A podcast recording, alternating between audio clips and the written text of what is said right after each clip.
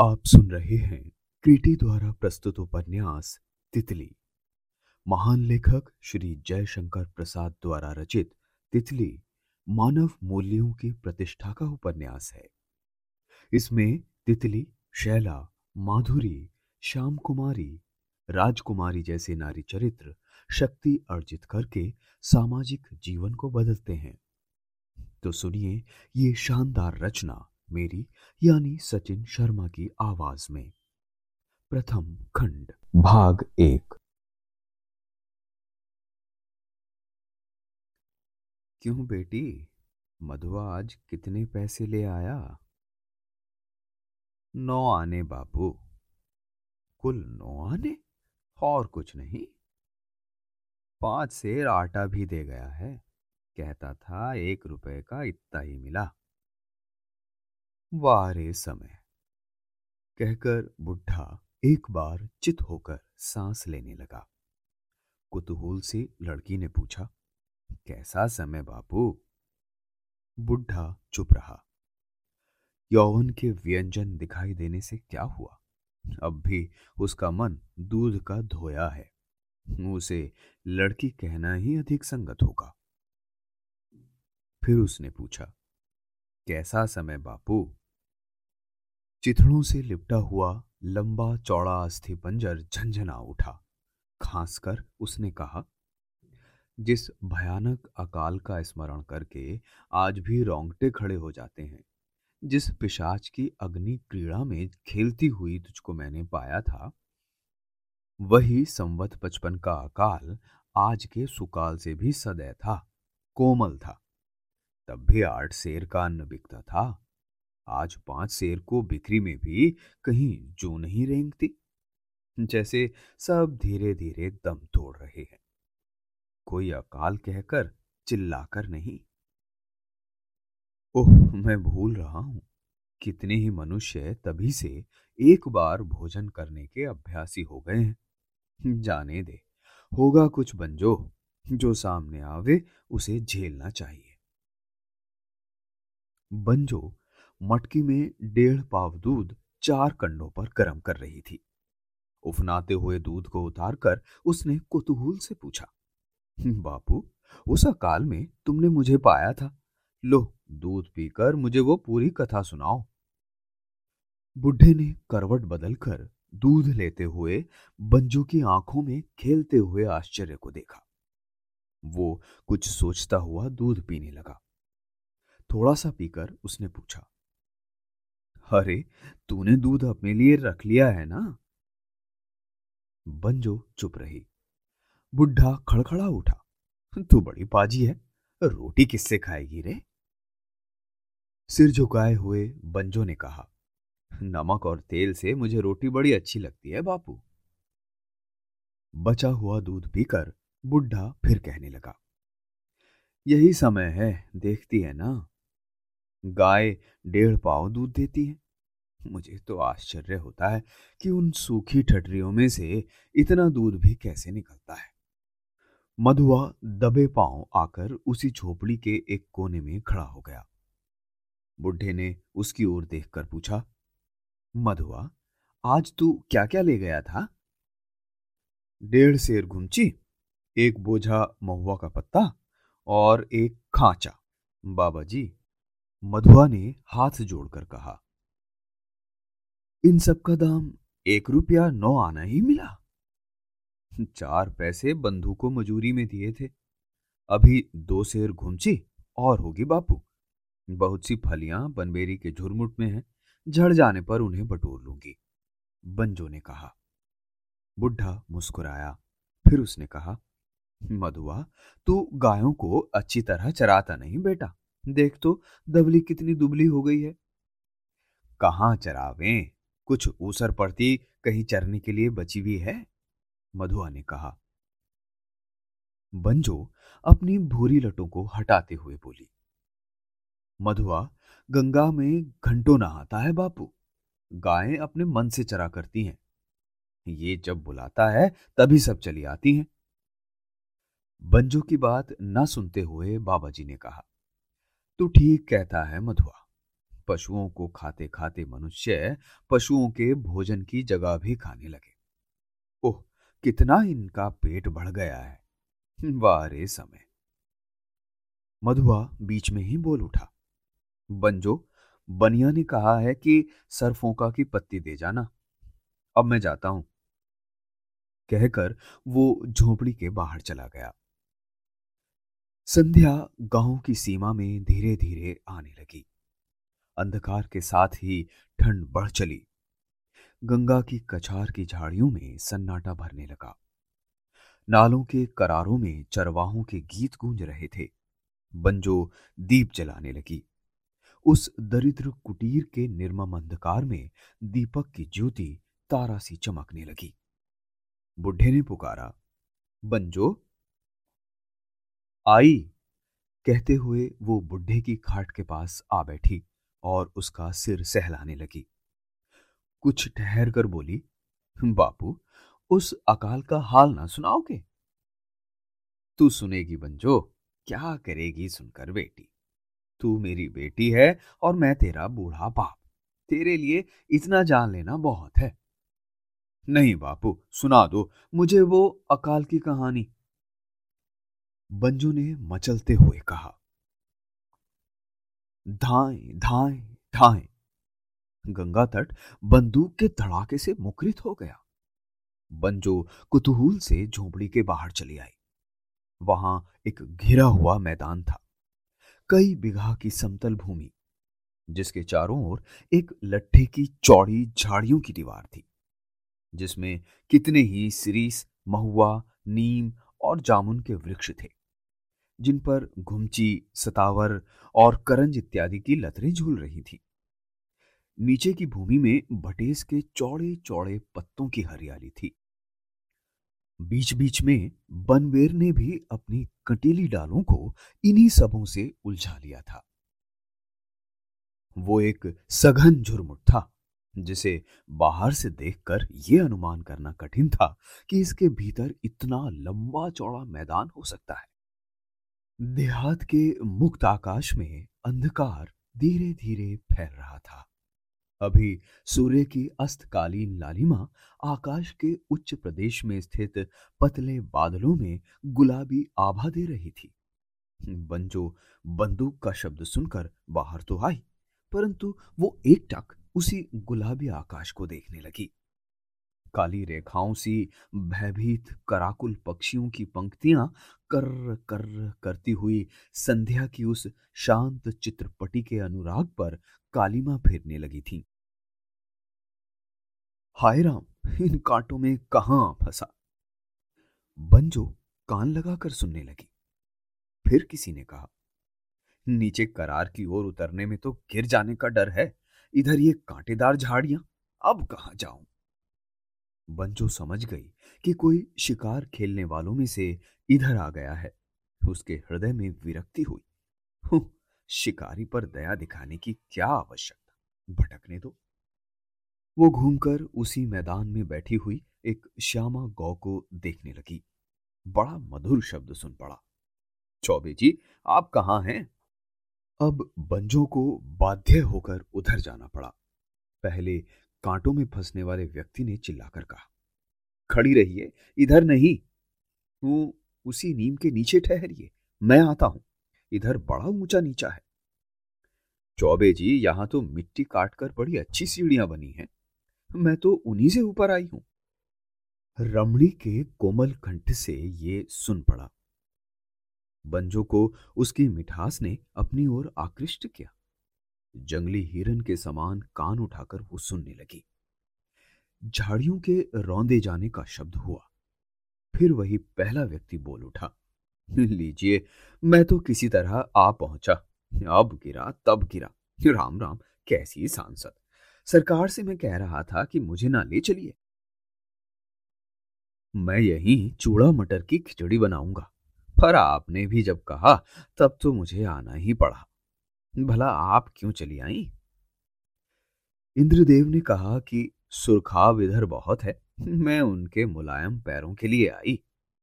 सच चौबे जी, लालच में मैं चली आई, किंतु छर्रों से उनका मरना देखने में मुझे सुख तो ना मिला। आह, कितना निधड़क वे गंगा के किनारे टहलते थे। उन पर विंचेस्टर रिपीटर के छर्रों की चोट बिल्कुल ठीक नहीं। मैं आज ही इंद्रदेव को शिकार खेलने से रोकूँगी। आज ही। अब किधर चला जाए? उत्तर में किसी ने कहा। चौबे जी ने डग बढ़ाकर कहा, मेरे पीछे पीछे चली आइए। किंतु मिट्टी बह जाने से मोटी जड़ नीम की उभर आई थी। उसने ऐसी करारी ठोकर लगाई कि चौबे जी मुँह के बल गिरे। रमणी चिल्ला उठी। उस धमाके और चिल्लाहट ने बंजो को विचलित कर दिया। वो कंटीली झाड़ी को खींचकर अंधेरे में भी ठीक ठीक उसी सीढ़ी के पास जाकर खड़ी हो गई, जिसके पास नीम का वृक्ष था। उसने देखा कि चौबे जी बेतरह गिरे हैं। उनके घुटने में चोट आ गई है। वो स्वयं नहीं उठ सकते। सुकुमारी सुंदरी के बूते के बाहर की ये बात थी। बंजो ने भी हाथ लगा दिया। चौबे जी किसी तरह खांकते हुए उठे। अंधकार के साथ साथ सर्दी बढ़ने लगी थी। बंजो की सहायता से सुंदरी चौबे जी को लिवा ले चली। पर कहा? ये तो बंजो ही जानती थी। झोपड़ी में बुढ़ा पुकार रहा था। बंजो बंजो, बड़ी पगली है। कहाँ घूम रही है? बंजो चलिया झुरमुट में घुसते हुए चौबे जी तो कराहते थे, पर सुंदरी उस वन विहंगिनी की ओर आँखें गड़ाकर देख रही थी। और अभ्यास के अनुसार धन्यवाद भी दे रही थी। दूर से किसी की पुकार सुन पड़ी। शैला शैला। ये तीनों झाड़ियों की दीवार पार करके मैदान में आ गए थे। बंजो के सहारे चौबे जी को छोड़कर शैला फिर हरी की तरह घूम पड़ी। वो नीम के नीचे खड़ी होकर कहने लगी, इसी सीढ़ी से इंद्रदेव, बहुत ठीक सीढ़ी है। हाँ संभाल कर चले आओ। चौबे जी का तो घुटना ही टूट गया है। हाँ ठीक है, चले आओ। कहीं कहीं जड़ें बहुत बुरी तरह निकल आई हैं, उन्हें बचा कर आना। नीचे से इंद्रदेव ने कहा, सच कहना शैला, क्या चौबे जी का घुटना टूट गया? ओहो तो कैसे वो इतनी दूर चलेगा? नहीं नहीं, तुम हँसी करती हो। ऊपर आकर देख लो, नहीं भी टूट सकता है। नहीं भी टूट सकता है। वाह, ये एक ही रही। अच्छा लो, मैं आ ही पहुँचा।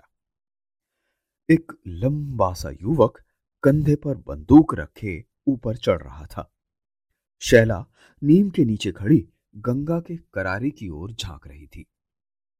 ये इंद्रदेव को सावधान करती थी, ठोकरों से और ठीक मार्ग से। तब तक उस युवक ने हाथ बढ़ाया। दो हाथ मिले, नीम के नीचे खड़े होकर इंद्रदेव ने शैला के कोमल हाथों को दबाकर कहा, करारे की मिट्टी काटकर देहातियों ने काम चलाऊ सीढ़ियाँ अच्छी बना ली हैं। शैला, कितना सुंदर दृश्य है। नीचे धीरे धीरे गंगा बह रही है। अंधकार से मिली हुई उस पार के वृक्षों की श्रेणी क्षितिज की कोर में गाढ़ी कालिमा की बेल बना रही है। और ऊपर, पहले चलकर चौबे जी को तो देख लो, फिर दृश्य देखना। बीच ही में रोककर शैला ने कहा, अरे हाँ ये तो मैं भूल ही गया था। चलो, किधर चलूँ? यहाँ तो तुम ही पथ प्रदर्शक हो। कहकर इंद्रदेव हंस पड़े। दोनों झोपड़ियों के भीतर घुसे। एक अपरिचित बालिका के सहारे चौबे जी को कराहते देखकर इंद्रदेव ने कहा तो क्या सचमुच ये मान लू मैं कि तुम्हारा घुटना टूट गया? मैं इस पर कभी विश्वास नहीं कर सकता। चौबे, तुम्हारे घुटने टूटने वाली हड्डी के बने ही नहीं। सरकार, यही तो मैं भी सोचता हुआ चलने का प्रयत्न कर रहा हूँ, परंतु आह, बड़ी पीड़ा है, मोच आ गई होगी। तो भी इस छोकरी के सहारे थोड़ी दूर चल सकूँगा। चलिए, चौबे जी ने कहा। अभी तक बंजो से किसी ने ना पूछा था कि तू कौन है, कहाँ रहती है या हम लोगों को कहाँ लिवा जा रही है? बंजो ने स्वयं ही कहा, पास ही झोपड़ी है, आप लोग वहीं तक चलिए, फिर जैसी इच्छा। सब बंजों के साथ मैदान के उस छोर पर जलने वाले दीपक के सम्मुख चले, जहाँ से बंजो बंजो कहकर कोई पुकार रहा था। बंजो ने कहा, आती हूँ। झोपड़ी के दूसरे भाग के पास पहुंचकर बंजो क्षण भर के लिए रुकी। चौबे जी को छप्पर के नीचे पड़ी हुई एक खाट पर बैठने का संकेत करके वो घूमी ही थी कि बुढ़े ने कहा, बंजो, कहाँ है रे? अकाल की कहानी और अपनी कथा न सुनेगी? मुझे नींद आ रही है। आ गई, कहती हुई बंजो भीतर चली आई। बगल के छप्पर के नीचे इंद्रदेव और शैला खड़े रहे। चौबे जी खाट पर बैठे थे। किंतु कराहनी की व्याकुलता दबाकर। एक लड़की के आश्रय में आकर इंद्रदेव भी चकित सोच रहे थे। कहीं ये बुढ़ा हम लोगों के यहाँ आने से चिढ़ेगा तो नहीं? सब चुपचाप थे।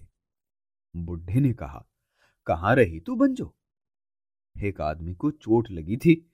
उसी तो तो तू क्या कर रही थी? वो चल नहीं सकता था। उसी को सहारा देकर मरा नहीं, बच गया। गोली चलने का, शिकार खेलने का आनंद नहीं मिला। अच्छा तो तू उनका उपकार करने गई थी। पगली। ये मैं मानता हूँ कि मनुष्य को कभी कभी अनिच्छा से भी कोई काम कर लेना पड़ता है। पर नहीं, जानबूझकर किसी उपकार अपकार के चक्र में ना पड़ना ही अच्छा है। बंजो पल भर की भावुकता मनुष्य के जीवन में कहाँ से कहाँ खींच ले जाती है, तू अभी नहीं जानती। बैठ। ऐसी ही भावुकता को लेकर मुझे जो कुछ भोगना पड़ा है, वही सुनाने के लिए तो मैं तुझे खोज रहा था। बापू, क्या है रे, बैठती क्यों नहीं? वे लोग यहाँ आ गए हैं। ओहो, तू बड़ी पुण्य आत्मा है। तो फिर लिवा ही लाई है तो उन्हें बिठा दे छप्पर में। और दूसरी जगह ही कौन है? और बंजो, अतिथि को बिठा देने से ही काम नहीं चल जाता। दो चार टिक्कर सेकने की भी, समझी? नहीं नहीं, इसकी आवश्यकता नहीं। कहते हुए इंद्रदेव बुढ़े के सामने आ गए। बुढ़े ने धुंधले प्रकाश में देखा। पूरा साहबी ठाट। उसने कहा, आप साहब यहाँ? तुम घबराओ मत। हम लोगों को छावनी तक पहुँच जाने पर किसी बात की असुविधा ना रहेगी। चौबे जी को चोट आ गई है। वो सवारी ना मिलने पर रात भर यहाँ पड़े रहेंगे। सवेरे देखा जाएगा। छावनी की पगडंडी पा जाने पर हम लोग स्वयं चले जाएँगे। कोई इंद्रदेव को रोककर बुढ़े ने कहा आप धामपुर की छावनी पर जाना चाहते हैं? जमींदार के मेहमान है ना? बंजो मधुआ को बुला दे। नहीं, तू ही इन लोगों को बंजरिया के बाहर उत्तर वाली पगडंडी पर पहुँचा दे। मधुआ, ओरे मधुआ, चौबे जी को रहने दीजिए, कोई चिंता नहीं। बंजो ने कहा, रहने दो बापू, मैं ही चाहती हूँ। शैला ने चौबे जी से कहा तो आप यहीं रहिए, मैं जाकर सवारी भेजती हूँ। रात को झंझट बढ़ाने की आवश्यकता नहीं। बटुए में जलपान का सामान है, कंबल भी है। मैं इसी जगह रात भर में इसे सेक साक कर ठीक कर लूँगा। आप लोग जाइए, चौबे जी ने कहा। इंद्रदेव ने पुकारा, शैला, आओ हम लोग चलें। शैला उसी झोपड़ी में आई, वहीं से बाहर निकलने का पथ था। बंजो के पीछे दोनों झोपड़ी से निकले। लेटे हुए बुढ़े ने देखा इतनी गोरी, इतनी सुंदर, लक्ष्मी सी स्त्री इस जंगल उजाड़ में कहा? फिर सोचने लगा, चलो, दो तो गए। यदि वे भी यहीं रहते तो खाट, कंबल और सब सामान कहाँ से जुटता? अच्छा चौबे जी हैं तो ब्राह्मण, उनको कुछ अड़चन ना होगी। पर इन साहेबी ठाट के लोगों के लिए मेरी झोपड़ी में कहा? गए, चलो अच्छा हुआ। बंजो आ जाए तो उसकी चोट तेल लगाकर सेंक दे। बुढ़े को फिर खांसी आने लगी। वो खांसता हुआ इधर के विचारों से छुट्टी पाने की चेष्टा करने लगा। उधर चौबे जी गोरसी में सुलगते हुए कंडों पर हाथ गरम करके घुटना सेक रहे थे। इतने में बंजो मधुआ के साथ लौट आई। बापू, जो आए थे, जिन्हें मैं पहुँचाने गई थी, वही तो धामपुर के जमींदार हैं। लालटेन लेकर कई नौकर चाकर उन्हें खोज रहे थे। पगडंडी पर ही उन लोगों से भेंट हुई। मधुआ के साथ मैं लौट आई। एक सांस में बंजो कहने को तो कह गई, पर बुढ़े की समझ में कुछ ना आया। उसने कहा, मधुआ, उस शीशी में जो जड़ी का तेल है, उसे लगाकर ब्राह्मण का घुटना सेक दे। उसे चोट आ गई है। मधुआ तेल लेकर घुटना सेकने चला। बंजो पुआल में कंबल लेकर घुसी। कुछ पुआल और कुछ कंबल से गले तक शरीर ढककर वो सोने का अभिनय करने लगी। पलकों पर ठंड लगने से बीच बीच में वो आँख खोलने मूदने का खिलवाड़ कर रही थी। जब आँखें बंद रहती, तब एक गोरा गोरा मुँह करुणा की मिठास से भरा हुआ गोल मटोल नन्हा समूह उसके सामने हंसने लगता। उसमें ममता का आकर्षण था। आँख खुलने पर वही पुरानी झोपड़ी की छाजन, अत्यंत विरोधी दृश्य। दोनों ने अपने कुतूहलपूर्ण हृदय के साथ छेड़छाड़ की, किंतु विजय हुई आँख बंद करने की। शैला के संगीत के समान सुंदर शब्द उसकी हृदयंत्री में झंझरा उठे।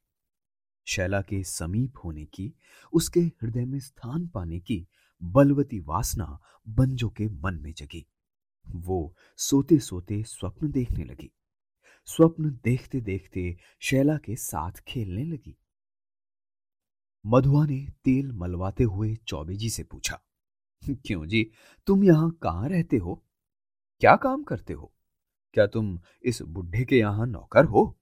उसके लड़के तो नहीं मालूम पड़ते। परंतु मधुआ चुप था। चौबे जी ने घबराकर पूछा, बस करो, अब दर्द नहीं रहा। वाह वाह, ये तेल है या जादू? जाओ भाई, तुम भी सो रहो। नहीं नहीं, ठहरो तो मुझे थोड़ा पानी पिला दो। मधुआ चुपचाप उठा और पानी के लिए चला। तब चौबे जी ने धीरे से बटुआ खोलकर मिठाई निकाली और खाने लगे। मधुआ इतने में न जाने कब लोटे में जल रखकर चला गया था और बंजो सो गई थी। आज उसने नमक और तेल से अपनी रोटी भी नहीं खाई। आज पेट के बदले उसके हृदय में भूख लगी थी। शैला से मित्रता, शैला से मधुर परिचय के लिए न जाने कहाँ की साध उमड़ पड़ी थी। सपने पर सपने देख रही थी। उस स्वप्न की मिठास में उसके मुख पर प्रसन्नता की रेखा उस दरिद्र कुटीर में नाच रही थी।